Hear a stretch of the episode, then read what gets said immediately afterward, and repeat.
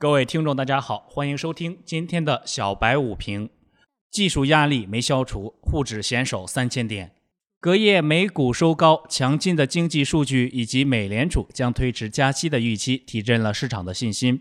但现在的 A 股已经百炼成妖了，有了自己的节奏。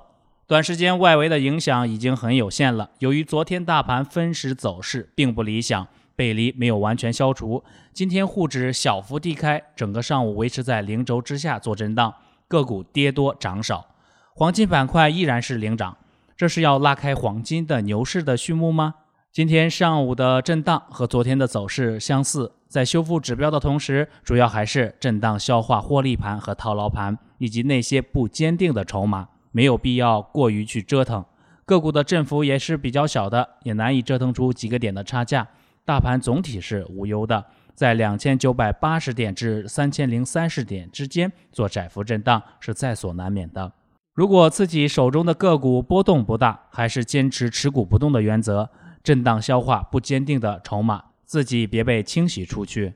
板块上，有色、医药、钢铁、煤炭涨幅居前，航空、软件服务、电脑设备、仓储物流跌幅居前。个股涨幅达到百分之三的也就一百六十七只。市场分化很严重。截止中午收盘，沪指报收于三千零二点五一点，下跌十四点七八点，跌幅为百分之零点四九。有了上午的杀跌，下午希望能如昨天那样红盘运作，这样就会轻松很多。尽管如此，今天也不要低吸，在高位只能做好随时撤离的准备，等跌下来再适当接回来。